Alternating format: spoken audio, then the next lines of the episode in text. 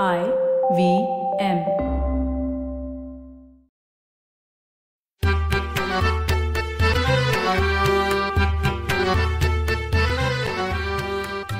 नमस्कार मंडळी. मी डॉक्टर राजीव. आणि मी माणिक. मी पुन्हा बोलतोय तुमच्याशी मराठी खिडकीतून. या कोरोनाच्या भीतीग्रस्त भवतालामध्ये मध्यंतरीच्या लॉकडाऊनमुळे माणिक माणूस खूप एकटा झाला नाही. हो म्हणजे समाजप्रिय असलेले आपण सगळे आपापल्या घरात अडकून पडलो. प्रत्येकच जण एकटेपणाच्या कोशात गेला. खरंय. पण असं म्हणतात ना की one may be alone but that does not mean that one is lonely hmm बरोबर आहे. एकटेपणा सुद्धा एन्जॉय करायला हवं. त्यासाठी वाचन लेखन याबरोबर कलास्वाद घेणंही आलं. संगीत ही एक अशी कला आहे. संगीत ऐकताना मग ते क्लासिकल असो किंवा सुगम संगीत म्हटलं जाणारं भावगीत असो वासिने संगीत असो एकट्यानं ऐकताना त्यात खूप रमायला होतं. फोटो किंवा चित्र पाहणं यात सुद्धा छान वेळ जातो. वाचनात सुद्धा चांगल्या वेळेचा उपयोग करून घेता येतो. कथा लेख वाचणं मनाला सुखवणारं असतंच. मनातल्या एकटेपणाला सोबत मिळते वाचनाची. मला या सगळ्यात कविता वाचायला सर्वात जास्त आवडतात. कवितेचा आनंद घेता घेता वेळ कसा गेला खरंच कळत नाही. काही कविता बर का अशा असतात की त्या निवांत क्षणी एकांतात वाचाव्यात. त्यातले शब्द हलके हलके स्वतःशीच उच्चारावेत आणि आवडत्या पेयाची रुची चवी चवीनं ओठांवर घोळवावी तसं त्या शब्दांची लज्जत घ्यावी. अशाच एका कवितेचा आनंद आपण घेऊया. कवयत्री इंदिरा संत यांची ही कविता आहे. कवितेचं नाव आहे कुब्जा. कुब्जा ही गोकुळातली एक दासी होती. ती कुरूप होती बेढब होती. अष्टवक्रा म्हणजे आठ ठिकाणी वाकडी झालेली होती. ती पाठीत तर इतकी वाकली होती म्हणतात की तिचा चेहरा गुडघ्याजवळ आला होता. आता तुम्ही म्हणाल की ही अशी कुरूप व्यक्ती कवितेचा विषय कशी होऊ शकते बरं? इंदिरा संतांसारख्या ज्येष्ठ कवयित्रीनं या कुब्जेच्या अंतरंगाचं जसू काही स्वप्नदर्शन घडवलंय या कवितेत. कविता छोटी आहे मिताक्षरी आहे तरी देखील विलक्षण बोलकी आहे. चार चार ओळींची तीन कडवी असलेली ही अतिशय भावमधुर कविता आहे. वाचतेच मामाणी ती कविता? हो तर. पहिलं कडवं आहे का?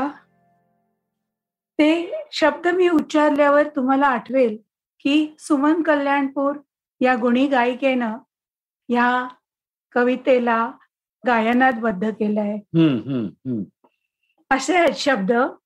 अजून नाही जागी राधा अजून नाही जागे गोकुळ.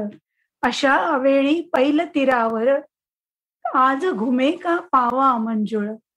ह्या चार ओळीतून कवयित्रीनं कितीतरी गोष्टी सांगितल्यात. काही शब्दातून तर काही शब्दाविना. पहाटेची वेळ आहे. वातावरण शांत आहे. सारं गोकुळ झोपलेलं आहे. त्याला अवेळ म्हटलंय. अशा वेळी यमुनेच्या पहिल्या तीरावरून बासरीचा सुमधूर आवाज येतोय. जणू साऱ्या आकाशाच्या घुमट्यामध्ये तो आवाज घुमतोय. अरे ही बासरी तर कृष्ण सख्याची. नेहमी हा मंजुळ पावा वाचतो तो कृष्ण सखी राधेसाठी. पण अजून राधा जागी झालेली नाही. मग हा बासरीचा मंजुळ स्वर कोणासाठी वाचतोय बरं? किती तरल स्वप्नवत धुसर स्वभावताल कवयित्रीनं या चार ओळीतून उभं केलंय ना. आपली उत्सुकता चाळवली आहे. खरंच यमुनेच्या पहिल्या तीरावरून येत असलेले हे बासरीचे सूर कोणासाठी असतील बरं? कोणासाठी असतील? आता दुसऱ्या कडव्यातले शब्द बघूया.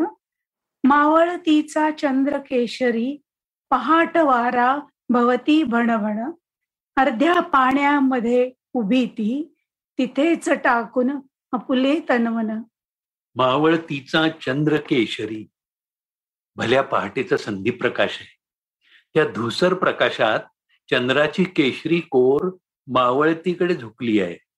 नदीच्या प्रवाहाला बिलगून येणारं पहाट वारं भोवती भणभणत आहे. पहाट वारा भवती भणभण.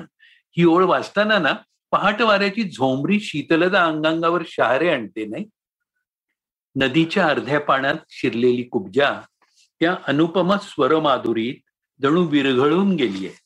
आपलं देहभान आपलं मन जणू निर्माल्यासारखं तिनं नदीच्या पात्रात सोडून दिलंय. अर्ध्या पाण्यामध्ये उभी ती तिथेच टाकून अपुले तन मन आता कवयत्री काय म्हणते? या चिमुकल्या कवितेचा आणि कुब्जेच्या मनातल्या श्रीकृष्ण भक्तीचा हा जणू कळसाध्यायच आहे.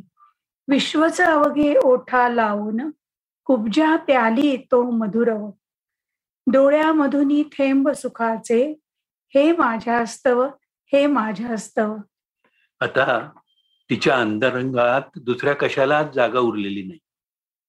अवघ विश्व हे एक विशाल सुवर्णपात्र झालंय आणि त्या पात्रात भरून ओसंडून राहिलंय केवळ ते स्वर्गीय संगीत.